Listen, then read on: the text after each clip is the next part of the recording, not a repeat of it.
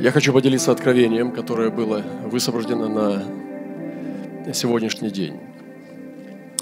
Вижу, как человек Божий парит над землей, осматривая ее с высоты. Сейчас я был еще в одном собрании, и там э, было слово о том, что у Даниила был дух превосходный. То есть это был высокий дух. Он был превосходный и высокий. И мы должны просить у Бога дух, чтобы видеть с высоты. В одной руке у него были семена, а в другой руке у него был сосуд с кровью. С высоты человек Божий видел и понимал, где нужны семена, а где нужно было вылить кровь. Братья и сестры попросили человека Божьего научить их парить и понимать, где нужны семена, а где нужна кровь. Человек Божий стал учить и показывать. У некоторых стало получаться, они также стали парить и видеть, а некоторые не смогли даже взлететь. Некоторые взлетели, но не могли понять, куда, что нужно. Человек Божий продолжал учить. Это то, что сейчас происходит. Это то, как мы сейчас, э, что мы сейчас и делаем. С одной стороны, в одной руке у нас семена, мы даем семя, а другой стороны искупление. И искупляем вещи, которые нужно вскрыть. И вы знаете, любой врач, он понимает, что нужно сначала поставить диагноз, прежде чем лечить. Мы не можем лечить сейчас человечество от вирусов и других э, заболеваний, если мы не определим причину болезни. Какая болезнь и ее причина.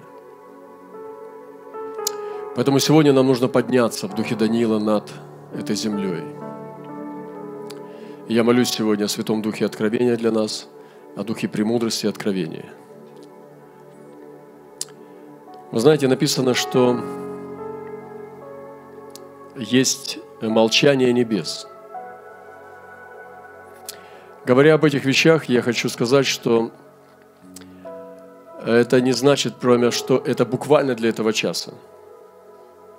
Но здесь идет о снятии седьмой печати. Но есть принципы, как мы говорили сегодня утром, которые продолжают быть в любой печати, в любой чаше – в любой э, чаше гнева и ярости.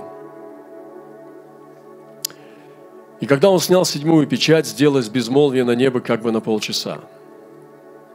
Вы знаете, очень мало можно услышать, что такое за безмолвие. Что это за безмолвие на небе? Я хочу спросить вас, как это безмолвие на полчаса?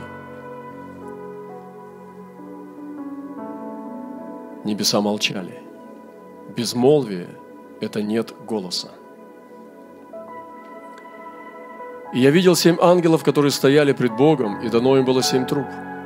И пришел иной ангел и стал перед жертвенником, держа золотую кадильницу. Дано было ему множество фимиама, чтобы он с молитвами всех святых возложил его на золотой жертвенник, который пред престолом. И вознесся дым фимиама с молитвами святых от руки ангела перед Богом. И семь ангелов, имеющие семь труб, приготовились трубить. Ангелы не трубили – я хочу спросить вас, сколько длилось молчание ангелов с трубами? Я понимаю, что приготовиться трубить – это взять трубу и не трубить. Приготовиться трубить – это держать трубу у уст, но молчать. Сколько ангелы готовились трубить? И я верю, что сегодня это сезон, когда ангелы приготовились трубить.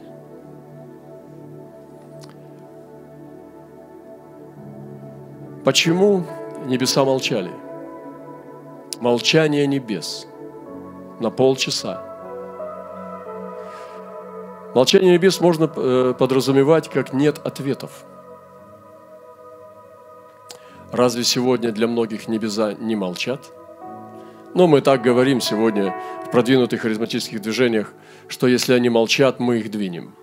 Заговорят – если они молчат с пророчеством, я буду пророчествовать и буду повелевать говорить.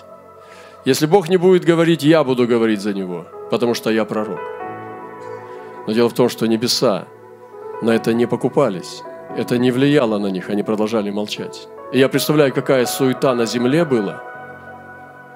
Что делала земля? Что делали церкви, когда небеса молчат? Скажу вам просто – они продолжают свою религиозную суету. Они продолжают благовествовать, они продолжают делать молитвенные дома, они продолжают делать все так, как будто бы Бог говорит, а пророки продолжают пророчествовать. Но небеса молчали.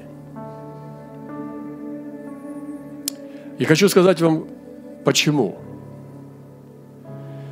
Когда церковь, которую вспугнули, еще даже не до крови, сидит дома и не дает Богу поклонения, сегодня, знаете, некоторые люди просились к нам на собрание. Мы отказали им.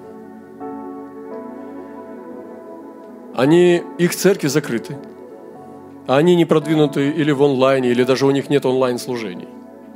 Я не знаю, что пасторы им порекомендовали. Возможно, прочитать какой-то отрывок Писания или просто по телефону приободрили. Я не знаю, но эти, эти люди, которые просились к нам, они сказали, что у них нет богослужений. Церкви отложили богослужение в нашем городе. И эти люди просились к нам. Возможно, я сказал, пусть включат им прямую трансляцию. Я считаю это позором для церкви. Вы согласны с этим? И почему Бог должен говорить, когда церковь молчит? Ведь Он хочет услышать голос невесты. Если мы остались дома, если мы не даем Ему хвалу, если мы не даем Ему совместное богослужение, даже Израиль должен был фараону сказать, что дай нам совершить богослужение на три дня – но он не давал. Видите, и он сейчас не хочет давать, совершить богослужение. И там было такое богослужение, когда гора дымилась, когда гром и трубы были, и Моисей спустился с каменными скрижалями, горячими от перста Бога, и лицо его сияло. Вот это богослужение. И сегодня, когда мы забираем у Бога богослужение – Почему он должен говорить? Мы молчим, и он молчит. Если церковь замолчала, невеста перестала говорить с женихом, он же не робот, который продолжает говорить, я тебя люблю, я тебя люблю, я тебе даю подарки, я тебе благословляю, я тебе дам еще больше, все будет хорошо. Ну и как этот робот, что там он еще говорит, вы сами знаете. Туда еще вставляете после каждого слова «Аллилуйя», «Аминь». И все будет как проповедь, нормально, пройдет. Ободрилка – но когда церковь не дает ему богослужения, когда церковь, еще не проливая крови, уже сидит и бережет свою шкуру, она проигрывает на весах первоапостольской церкви. Там был страх смерти, у нас еще нету страха смерти. Вы знаете, еще никто не имеет права сюда зайти и нас взять под арест. Нас не кидают зверям в Колизее. Нас не пытают – Наших женщин не насилуют. А мы уже сидим дома и трясемся. Но первая церковь, я был в этих катакомбах Рима. Я опускался туда. Вы знаете, они хоронили в стенах людей. Потому что нельзя было нигде в другом месте хоронить. И ты проходишь мимо, мимо мест прямо в стенах, в глине, где лежат скелеты. Они хоронили своих братьев-сестер прямо в катакомбах. Это была их церковь. И ты проходишь в очень узких местах, иногда просто даже сгибаясь, пробираясь, проходишь, и там попадаются залы, один зал до 50 человек. Как примерно сейчас здесь.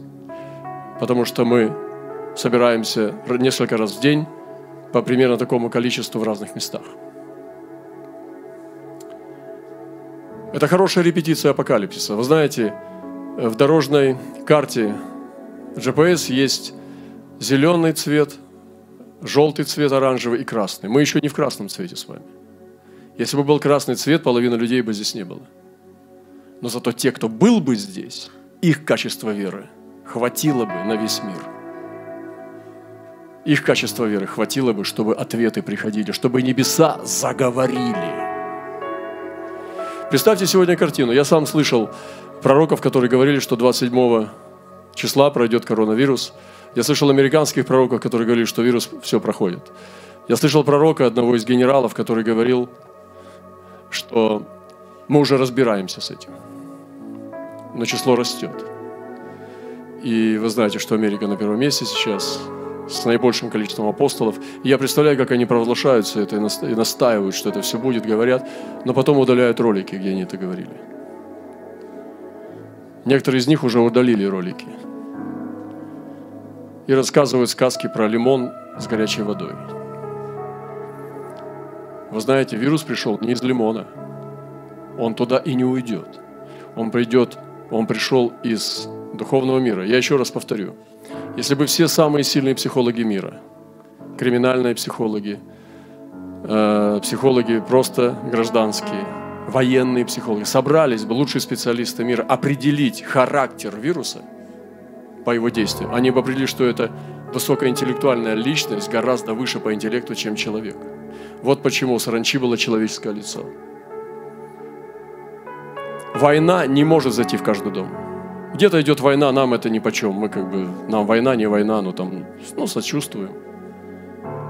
Война не может зайти в каждый дом на планете. Никогда не заходила в каждый дом. Экономика не может зайти в каждый дом, потому что у кого-то есть деньги, много денег. Он отдыхает, ему нет проблем. Но вирус заходит в каждый дом. Сейчас нет человека на земле, который бы, которого бы не коснулось это. Все сидят – и богатые, и бедные, одинокие и женатые. Сидят все. Кого-то еще не коснулось, но они в страхе. Блокируют свои страны. Есть заблокированные страны, где нет еще заражений, но они заблокировались. И сегодня Бог трясет народы, сезон трясения народов и земли. Я повторяю, что когда Он будет трясти небо, люди будут одержимы. Они будут вычислять, что ты Дух Божий имеешь. Они сейчас и так вычисляют. Вы все пристальнее, пристальнее всматриваются в глаза. Вы можете это почувствовать в Израиле, что он вычисляет, есть ли в тебе антисемитский дух. Когда он видит, что я друг Израиля, он нет проблем. Они вычисляют сегодня в лоб, делают тебе замер. Это все репетиция. Мы в желтой линии, еще не в красной. И мы должны научиться приготовить себя. И сейчас, как никогда, выявляется церковь. Представьте себе, как он делал на эти портреты на сиденьях на стульях. Представьте, как он и что он им проповедовал. Он взял эти мертвые души, повесил на стуле и высвобождал, как на кладбище. И показывал им, я думаю, что он проповедовал им то, что все нормально, что вы спасены. То есть он утверждал их в их неверии. И порог дома Господня уходит. Порог в доме должен быть верный. Порог должен тот, который ты переступаешь порог. Покайся. Это порог. Крестись – это порог. Ходи в святости – это порог. Но порог опускается, что ты можешь не собираться, не принимать вечерю и так далее. Он уходит, и убеждение, что вы спасены. Все отлично. Я сочувствую. Очень страшно быть священником такой церкви. Возможно, ты скажешь, что вообще нельзя будет собираться. Такое было и в Риме. Мы не выстаиваем с христианами первой, первой церкви. Тогда тоже нельзя было собираться. Они даже рисовали кусочек рыбы, чтобы другой дописал хвост. Они искали знаков. У них были тайный язык, как вычислить, что ты христианин. Потому что убивали. Насиловали женщин, забирали в рабство и кидали зверям на растерзание э, в виду всех людей. Вы не представляете? И это делалось в Римской империи самые гонящие ненавистники христиан были именно римляне. Не смотрите на Италию сегодня, как на Италию. Смотрите на нее, как на Римскую империю. И там две головы. Вы видите, папа вышел на площадь, когда она опустела. Когда там еще кто-то был, он был в лаборатории. Когда и уже никого не было, он вышел пустая площадь, папа среди пустоты. И мой вопрос, вы знаете, почему ушел прошлый папа? Потому что он понял, что оставаться папой и быть спасенным уже невозможно. Он захотел спастись. Он подумал, я могу завоевать весь мир, я могу держать всю католическую церковь, но слишком большой список компромиссов – которые сегодня расшатывают меня. Я стою на краю скалы, а вокруг бездна. И он подумал, нет, я лучше спасу свою душу. И я покажу всему миру этим поступком,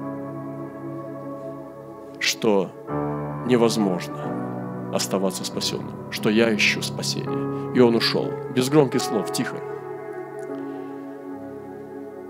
Можно ли сегодня, вы знаете, что на соборах ватиканских провозглашалось, что непогрешимость слов Папы.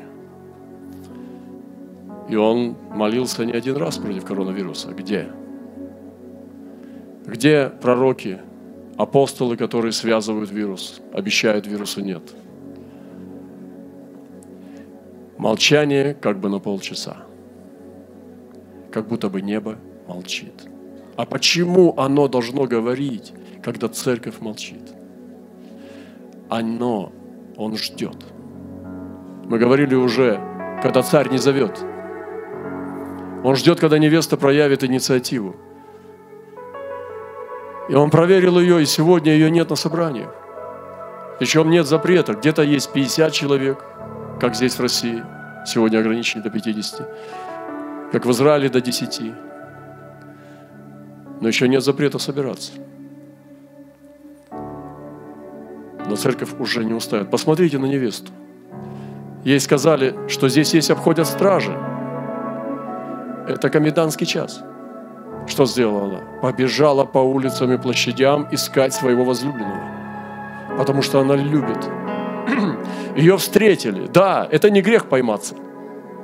Если бы они сейчас зашли и поймали нас, это не грех, мы не согрешили. Мы не делали ничего неправильно. Мы продолжали собираться ее избили, изранили, особенно христиане. Они стражи самые сильные. И что теперь ты передашь? Изнасилованная. Передайте ему, что я изнемогаю от любви. она все равно, ее вот только убить. А так она все равно встанет, снова побежит по площадям. Ее невозможно остановить. И первохристианская церковь выстояла гонение Нерона и других тиранов – потому что она продолжала собираться. Я помню, в этих катакомбах мы пришли, там зал вырубленный в земле, вы представляете? С потолками выше, чем эти. Они хотели Богу, чтобы было много воздуха. И вырубленный зал, красивый, где-то человек на 50. Под землей Рима. Прямо, где престол сатаны был в то время. Вы представляете, вот как ходила церковь первого. А сегодня нас даже не убивают, нас даже не арестовывают. Это просто фишка. Тю, закинули. Все. Вы видите, как далеко мы отошли. Что с нами делать Богу? И он начинает трясти народы и трясти земли. Земли утрясают, чтобы вернулись. Видите, они все возвращают своих граждан и блокируются от других. Снова идентичность народов. А как они будут венцы свои давать? Там внизу, знаешь, итальянский или французский венец. Сейчас они узнают уже, немецкий это венец или французский. И все происходит. Америка. Первое место по коронавирусу. Самая богатая, самая сильная армия, самая крутая э, политическая, э, как, э, правящая система. Коронавирус зашел и занял первое место там. Вы видите? Города не будут местом безопасности, как я говорил. И в деревнях люди сейчас чувствуют себя хорошо. Потому что уж точно от обкоровывания не заразятся, об свинюшку тоже.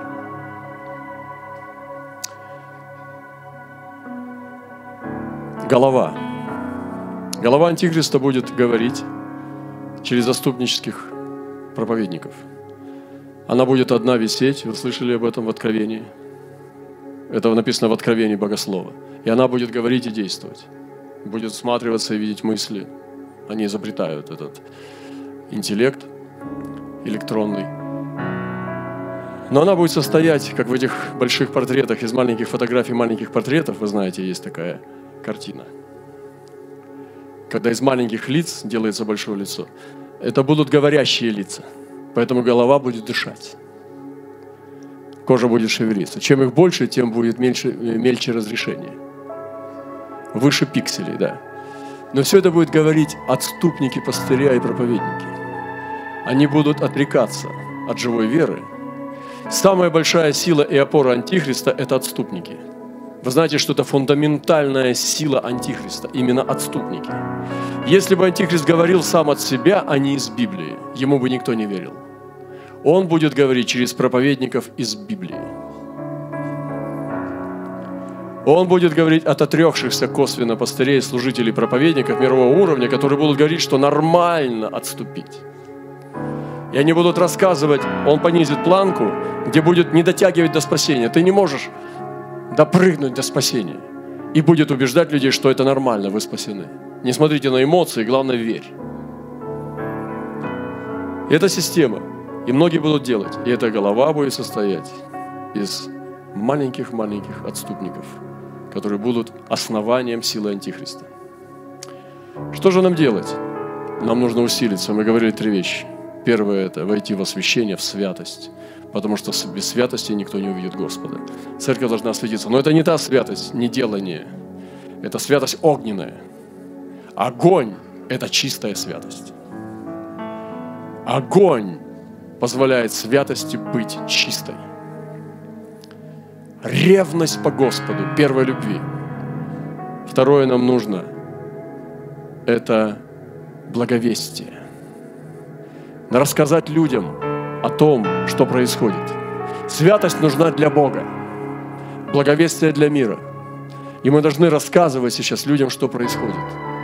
Говорить людям о том, что они могут найти надежду и утешение в Иисусе. И третье – это любовь в церкви, филию когда здесь на самом деле отогревается человек, когда он приходит и утешается в духе. Вы знаете, та притча,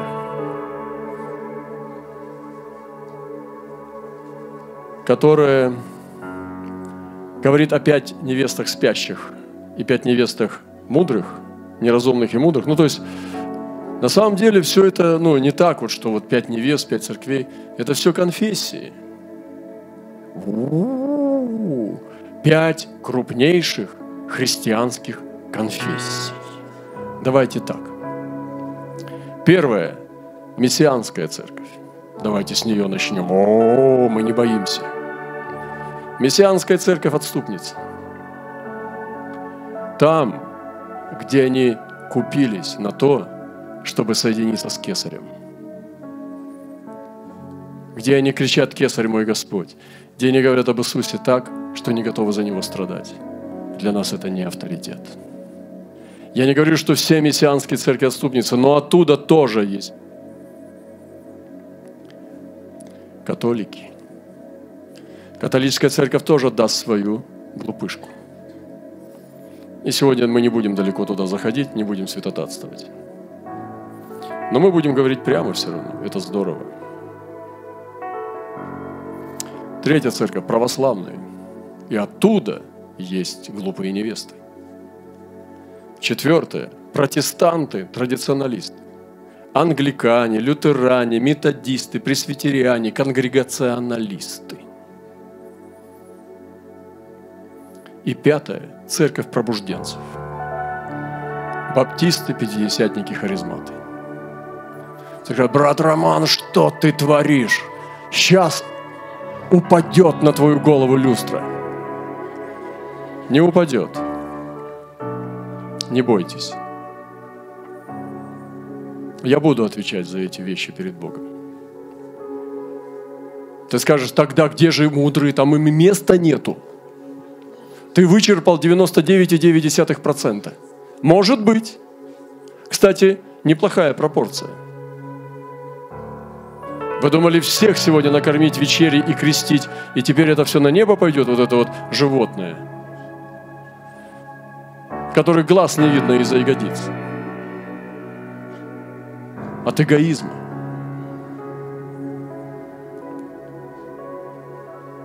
Но церкви первой любви не деноминационные, но верные. Это церкви святости, огня святости, церкви страдающей невесты, церкви благовестия победоносного, церкви истинного пророческого слова где говорится верная истина. Я думаю, это разумные невесты, которые сейчас знают Слово. Вы знаете, почему еще пастыри отложили церковь, служение? Им нечего сказать. Они ничего не могут сказать, потому что их обещания говорили о совершенно другом. Я так рад, что мы говорили об этом еще до того, как это произошло.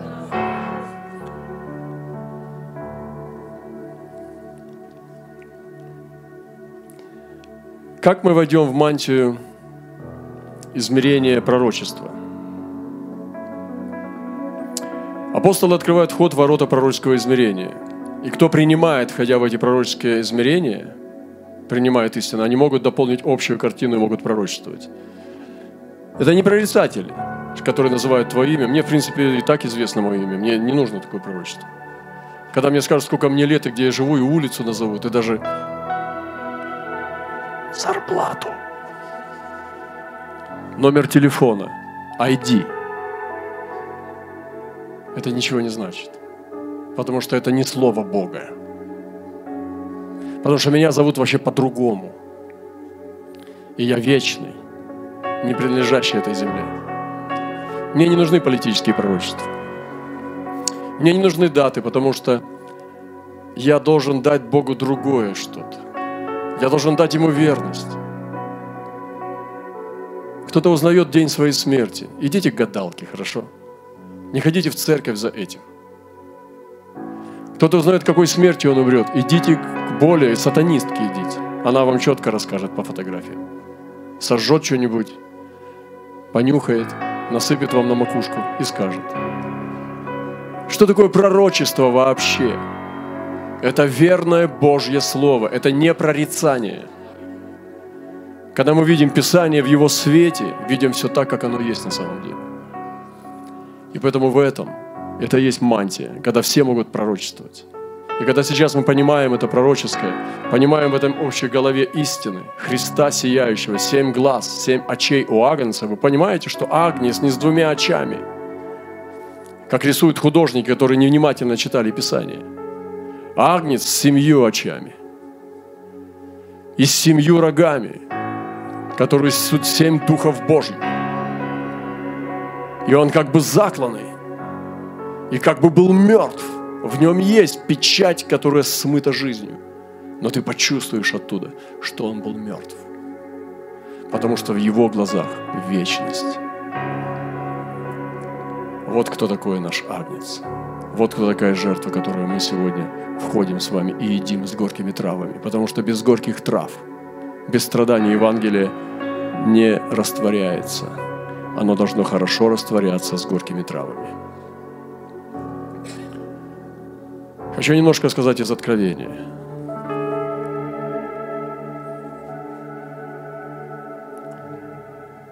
Мы говорили о э, актуальных местах Писания. Это о Даниила также, что мир Италии это не Италия, это Римская империя.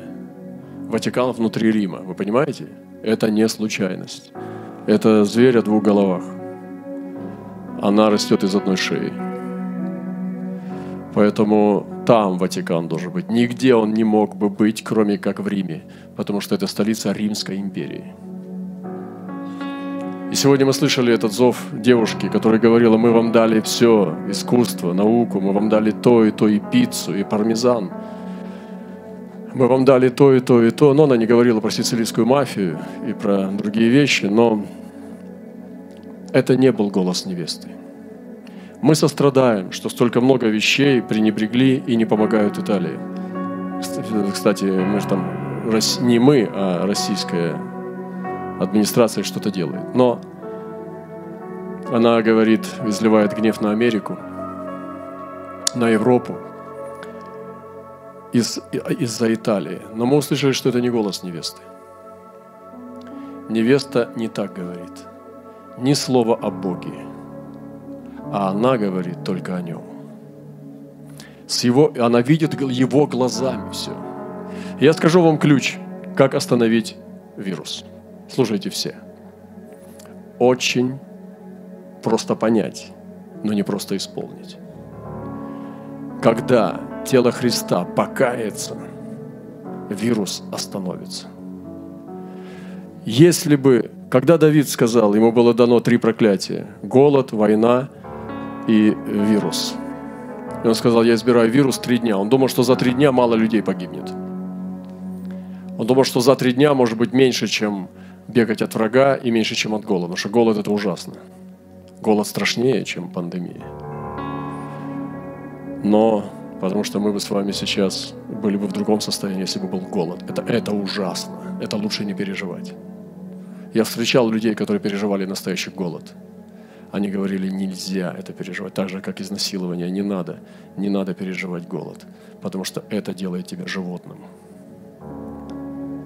Ты не должен себя видеть в этом состоянии. Тебе не надо этих переживаний. Голод – это ужасно. И у нас еще не голод. И Давид избрал вот пандемию, вирус. И стали умирать от язвы. И тогда он покаялся и сказал, за что народ невинный? 70 тысяч. 70 тысяч человек. Мы еще не подошли за три дня. И он стал вопить. Господь, я виновен в этом. Я исчислял Израиль. Меня суди. Тогда Господь сказал, ангел, останови меч. Все, я довел его до кондиции. Этот вирус сделал свою работу. Покаялся лидер Божьего народа. Покаялся Божий народ. И он остановил, потому что было покаяние. Покаяние остановило вирус. Если мы все повсюду покаемся, очистимся, пересмотрим, и увидите у него человеческое лицо, но как ангельское, он идет с короной – он выше человеческого интеллекта. Он что-то делает. Он сдвигает народы, возвращает, выцарапывает граблями народы из стран, собирает их на свою землю отовсюду, блокирует друг друга. Остановка войн, потому что армия не защищена от вируса. Остановка движений криминальных с деньгами, остановка, всего остановка, остановка движений, и он собирает, несется земля, утрясывает ее, все по ячейкам рассыпаются, этот попкорн занимает каждый свою ячейку. Трясет, надо потрясти, сито. Там еще одно сито, еще одно сито. И там написано, вот прошло одно горе, и оно пройдет. Но пройдет двумя способами. Первый способ, как оно пройдет, может пройти, это когда хищные птицы съедят всю жатву. И написано, собирайтесь, хищные птицы, на великую вечерю Божью и пожирайте трупы людей. Он назвал это вечеря Божья. Вы не замечали, что это вечеря Бога, трупы людей? Собираетесь. О, мы Библию не читали. И видел я одного ангела, стоящего на солнце, и он воскликнул громким голосом, говоря всем птицам, летающим по небе, посередине неба. Ангел, который стоит на солнце, имеет величайший уровень власти. Он стоит прямо на солнце с величайшим уровнем власти. И он крикнул громким голосом всем птицам, летающим посредине неба, это ангельский мир. Летите, собирайтесь на великую вечерю Божию, чтобы пожрать трупы царей, трупы сильных, трупы тысячи начальников. Слышите? президенты, губернаторы, министры, премьер-министры самых защищенных стран переболевают вирусом. Я видел, как он кричал на других сограждан, чтобы они никуда не ходили, и заболел сам. Трупы коней. Вы видите, движения, бизнесы, могущественные корпорации, кони современного человека. И сидящих на них. Трупы всех свободных и рабов – с двойным и тройным гражданством, и малых, и великих, владеющих островами. И видел я зверей, царей земных, воинства их собраны, чтобы сразиться сидящим на коне и воинством его. И схвачен был зверь, с ним уже пророк, производивший чудеса, которому он обольстил принявших начертания зверя, поклоняющихся его изображению. Оба живые брошены в озеро огненной горящей серой, прочие убиты сидящего на коне, мечом сидящего на коне, исходящим из уст его, все птицы напитались их трупами. Я говорил первый сценарий. Первый сценарий таков, что можно ждать дома, не делая богослужений, не каясь, не меняя свою жизнь. и ждать, что мимо тебя пройдет эта саранча, и она закончит свою вечерю только когда нажрется. У нее есть запланированное число, когда эти птицы нажрутся, набьют свои животы трупами. У него есть четкое число, это мера, есть у Бога. И второй сценарий. Никогда выходят апостолы и пророки и начинают вязать его, чтобы не тронула их жизнь, к которой они привыкли. А когда они приведут церковь к покаянию и покажут, что это не вера, как мы верим, что это не тот Христос, который умер за нас, что это не тот Христос, который воскрес и грядет снова, что это не та невеста, которая сегодня должна себя представить, влюбленная в себя, отвратительная в духе. Он ищет и ждет этого зова. И когда мы это дадим ему, мы можем остановить вирус раньше, чем он может пожрать еще свое количество и свою меру. Я докажу вам, это из Библии, этого много написано, не сейчас. Но если вы будете нуждаться, я могу легко доказать это, что покаяние останавливает проклятие.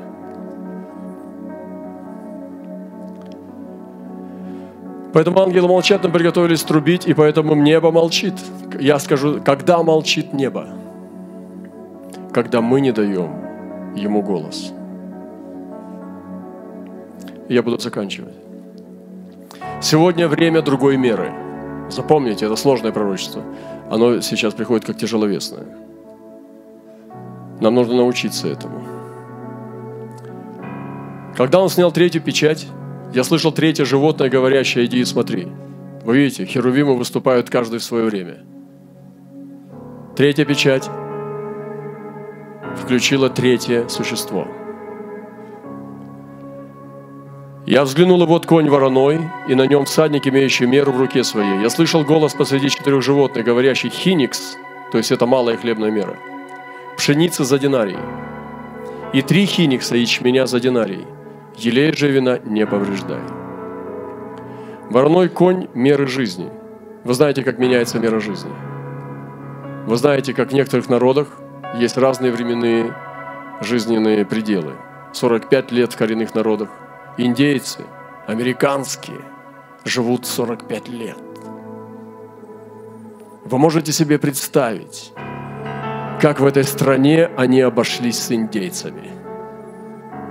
Они довели их до 45 лет.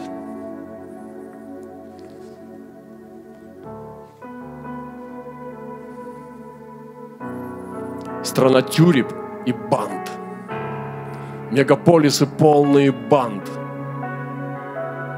Это невероятно. В некоторые районы нельзя заходить вообще посторонним. Вы представляете себе? И вот конь вороной. И была определена дневная плата за меру хлеба.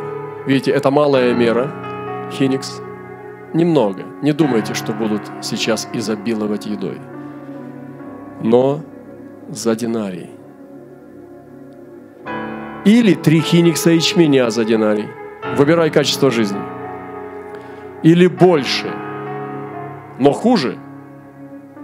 Или меньше, но лучше. Ты кто? У тебя есть выбор. Взять меньше, но лучше или больше, но хуже. И что интересно, что многие люди возьмут дешевле, но больше. Очень интересно. Но время сейчас новой меры. И эта мера касается многих вещей. Она касается меры жизни, меры хлеба. Вы знаете, даже доллар, этот господин всех денег, он меняет. Раньше эквивалент миллиона долларов было очень много денег. Сейчас это очень мало денег. Ну, может, для кого-то, но раньше на миллион не хватило бы жизни людей прожить. Сейчас не хватит для некоторых из них и трех лет. Новая мера новая дневная плата. Но кровь и дух будут неприкосновенны. Е- вина и елея не повреждай. Вот здесь неприкосновенно. И мир меняется, он меняет меры сейчас. Меняется зарплата, меняется пенсия, меняется все, меняется эквивалент мировых валют. Такая интересная манипуляция, как будто кто-то сидит и занимается этой игрой на шахматной доске. И вы понимаете, кто это делает. Но дело в том, что Бог на второй стороне доски не сидит. Бог выше этого. И сегодня ощущение, что церковь играет с антихристом в шахматную партию. И антихрист вызвал из очереди церковь. Она подошла и села. Полная самоуверенности. И она сейчас получила шах и мат. Но должен стать тот, тот, кто является гроссмейстером. Потому что шах провозглашен, но мат еще нет. Я понимаю, что можно сделать китайскую ничью. Вы знаете, как это делается. Не знаете? Китайская ничья, не знаете, как это делать? Ну, как они делают? Вот так. А некоторые еще одевают доску на, на голову. Их прихлопывают по ушам. Но так не получится, потому что там все уже схвачено. Поэтому сегодня мы с вами проигрываем бой.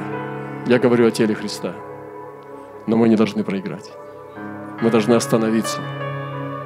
И что-то понять, что с этим вирусом должна сидеть не невеста, что с этим игроком он должен сидеть он.